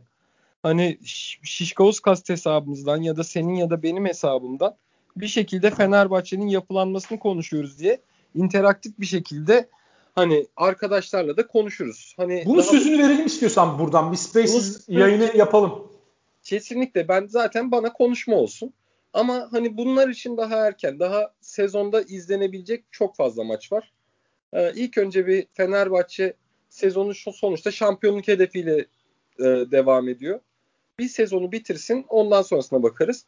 Tarık Biberoviç'ten hiç bahsetmediniz demiş Mustafa. Bak o haklı. Ee, peki Tarık'tan 15-20 dakika süre alan oyuncu olur mu? Bu sene fizik anlamında kendini ne kadar geliştirebileceğine de bağlı. Ben açıkçası fizik anlamında çok büyük bir eksi olduğunu düşünmüyorum. Bence biraz daha böyle e, hücumdaki şut tercihlerine e, ve savunmadaki konsantrasyonuna dikkat etmesi lazım. Yani bazen çok basit hatalar yapabiliyor. Hücumda da bazen çok ezbere oynuyor ve çok kötü şut tercihlerinde bulunabiliyor. Ama çok ben önemli bir potansiyel olduğunu düşünüyorum. Yani en kötü ihtimalle çok iyi bir rol oyuncusu olabilir. Kendini e, geliştirmeye devam eder ve o şeyi de verirse ben sahada kalması gerektiğini düşünüyorum açıkçası. Ben e, CSK serisinde bile zaman zaman az kullanıldığını düşündüm. Takımdaki diğer oyuncuların, diğer daha tecrübeli görünen oyuncuların verdiği düşük verime bakarak özellikle onlara kıyasladığımda. İsim vermek istemiyorum şu an ama. ben son bir soru sormak istiyorum. Ee, o soru güzeldi. Hitzel, Alman lobisi. Ben Eğer... onu soracaktım işte sana aslında tam. Ha, yerel ligi ne kadar takip ediyor ve umursayabiliyorsunuz? Basketbolun kadar gitgide kan kaybetmesiyle ve ülkemizde de çok kötü yönetilmesiyle Karşıyaka Efes final serisinden beri yerel ligi şahsen umursayamıyorum. İstersen sen kısaca cevapla. Benim buna çünkü soru geldiğinde bir cevabım oluştu. Ben de ondan sonra söyleyeyim. Sonra Benim Sinan yerel Savaş, Sinan Efendim? Engin gibi bir selam seansı yapacağım ondan sonra ve kapatacağız. Abi benim yerel ligle alakalı en büyük sıkıntım yerel ligdeki kültürün bir türlü oturmaması ve yani yerellikteki hikaye sayısının gitgide azalması. Yani bu Hı-hı. seneden verebileceğim en büyük örnek yerellikteki Türkiye Basketbol Süper Ligi'ndeki bu sezonki en büyük hikaye ne dersen mesela herhalde aklımıza gelecek bir numaralı şey ne olur? Alperen Şengün olur. Evet. Dedik Beşiktaş'ın tepe taklak başlaması Ahmet Küme Kan... düşecek gibi başlayıp sonrasında playoff potasında olması mesela şu Ve Ahmet Kandemir'le. Ahmet Kandemir'le yapması yani. Ama abi işte her sene bu hikayeleri göremiyorsun ve geçtiğimiz senelere kıyasla bu hikayeler gitgide azalıyor. Hı hı. İşte önceki senelerde Tofaş'ın başarısı olsun, zaman zaman Karşıyaka'nın çıktığı seviyeler, işte Banvit'in sürekli oralarda zorluyor olması, Galatasaray'ın şampiyonluğu, Beşiktaş'ın şampiyonluğu, işte Avrupa'da gelen başarıları vesaireleri. Ya bunların gitgide azaldığını görüyoruz. Tabii ki bunun bütçeye de alakası var. Biraz Covid etkisiyle de alakası var salonlara kimsenin gidememesiyle. Ama abi yani Türkiye Ligi'ne baktığın zaman mesela hep kıyaslanan yer İspanya'dır. İspanya ile kıyasladığında ya o takım alışkanlıklarının, o e, kulüp alışkanlıklarının Türkiye'de ben hala oturmuş olduğunu düşünmüyorum. Basketbol çok daha böyle dönemsel e, ve yani bir iki takım dışında bence Fenerbahçe ve Efes dışında basketbol dönemsel bir heyecan olarak kalıyor çoğu yerde. E, o hikaye oluştuğu zaman veya işte o bir seneliğine o güzel kadro oluştuğunda şansa işte doğru parçalar bir araya geldiğinde belki biraz gündeme geliyor takımdan takıma. Hı. Ama işte onu düzenli bir şekilde oturtan hani Karşıyaka bu sezon tekrar oralara çıkmayı başardı. İyi bir lig sezonu geçirdiler. İşte ee, şimdi Şampiyonlar Ligi'nde finale yükseldiler. Ama tabii total kaliteye de bakmak lazım bir yandan. Total kalitenin de düştüğü yani tartışılamayacak bir gerçek. Efes bu sezon yürüye yürüye elini kolunu sallaya sallaya bir, bir maç kaybederek e, ligi bitirdi. Tam daha önceden de bu seviyede takımlar oldu mesela. Fenerbahçe'nin de bu sezonki Efes kadar iyi bir takım değildi belki o takım ama iki maç kaybederek bitirdiği bir sezon var yanlış hatırlamıyorsam. Bir ya da iki maç kaybederek. Ama Fenerbahçe bile bütün sezon Kenan Sipahileri, e, Berkay Candanları işte aklıma gelmiyor başka diğer yer hoca. Yani Tarık Amare mesela ligde fazla fazla süre vererek hep e, ana yabancılarını, Veselis'ini, Dekolos'unu bütün sezon dinlendirerek Fenerbahçe'nin rahatlıkla ligi ikinci bitirdiğini görebiliyorsun. Hı hı. Bu biraz ligin değerini düşürüyor bence kesinlikle. Bence de. Ee, yani total kaliteye baktığımızda o da düşüyor. Tabii bunun ülkenin ekonomik durumu, işte dolar euro kuruyla da çok büyük bir alakası var. Ligin yönetilememesiyle de alakası var. Yani ligin bir internet sitesi olmamasıyla da bence çok büyük alakası var. Ama bilmiyorum tabii sen, sen de fikrini söyle. Ben açıkçası katılıyorum e, şey olduğuna. Hani insanın hevesini biraz kırdığına bu durumların. Ama tabii yine de yerelde oynanan bize en yakın e, yani isimlerin işte sürekli aşina olduğumuz, çocukluğumuzdan beri sürekli görerek, duyarak e, büyüdüğümüz bu kulüplerin oynadığı ligi takip etmemek tabii ki söz konusu değil yani. Takip etme şeyin hevesin azalsa bile ben takip etmeye devam ediyorum şahsen. Ee, şöyle sanki bak bu arada bizim bu bölüm hani Sokrates'in her bölüm bir konsepti var ya. Bizim bu bölümümüz ona benzedi. Bir Sokrates sayısına benzedi. Hani hep hikayelerden konuştuk bu bölümde. Ee, ligde de işte durum bu. Sen bahsettin. Mesela ben hani Beşiktaşlı arkadaşların her maçı futbol maçı kadar olmasa da saniye saniye takip ettiğini gözlemliyorum. Galatasaray kendini bir anda düşme potasında buldu ki düşmeye inanılmaz yaklaştı yani. Afyon maçı gitseydi Galatasaray çok büyük ihtimalle düşmüştü. Ee, Galatasaray'ın o düşme hikayesine yaklaştığında ya biz tamam hani kadro tepe taklak 10-11 gideceğiz belli oldu vesaire derken bir anda Ekrem Memnun'un gelişi Galatasaray için bir hikayeydi. Ekrem Memnun'un Galatasaray'ı kurtarması bir hikayeydi ve yine ilgi çekti. İşte Anadolu'dan baktığımızda Afyon çok düşük bir bütçeyle gerçekten çok iyi iş yapıyorlar. Bu yine izlemeye değer. Yine hani ben senin üstüne bir şey eklemeyeceğim ama yine tekrar destekler bir şey daha söyleyeceğim. Fenerbahçe ve Efes'in bu kadar yoğun Euroleague fikstürü varken e, bir şekilde lig onlar için dinlenme alanı, aktif dinlenme alanı ve haliyle bu iki takımın maçlarındaki ana kadrolarından bazı eksik parçalar gördüğümüzde e, oyun düzenleri de biraz çıkıyor.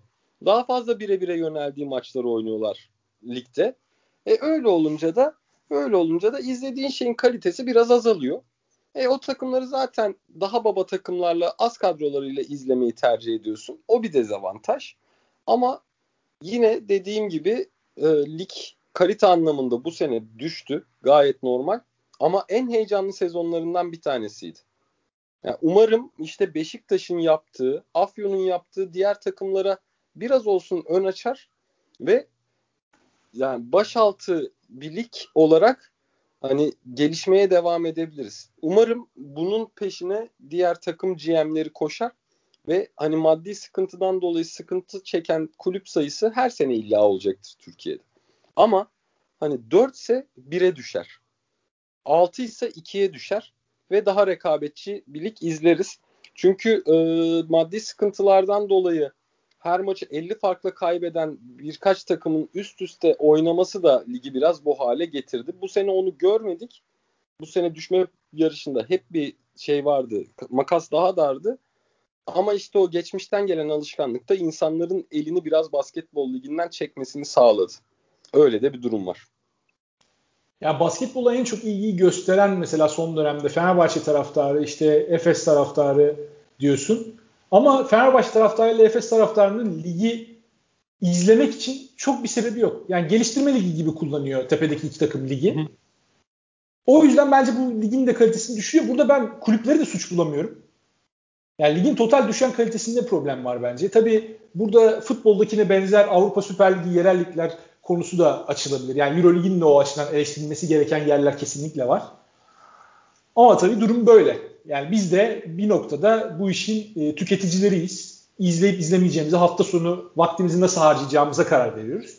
E, böyle olduğu zaman da sen sonuçta bir noktada bir şeylerden feragat etmek zorundasın. Televizyonda milyonlarca maç var ve senin yaşaman gereken de bir hayatın var yani. E, bir noktada bir şeyleri izlememeyi seçiyorsun. Ee, sen istersen bir vedalaş. Ben de dostlarıma selam gönderip kapatayım. Ee, ben soruları gönderenlere çok teşekkür etmek istiyorum. Evet. Dediğimiz gibi e, belki Twitter'da Spaces üzerinden bir yayın yaparız ve oradan da daha fazla böyle soru aldığımız hatta soruları e, sormak isteyenlere söz verdiğimiz ve onların da fikirlerini aldığımız bir yayın yaparız. Hep beraber karşılıklı tartışırız. Gayet keyifli olur.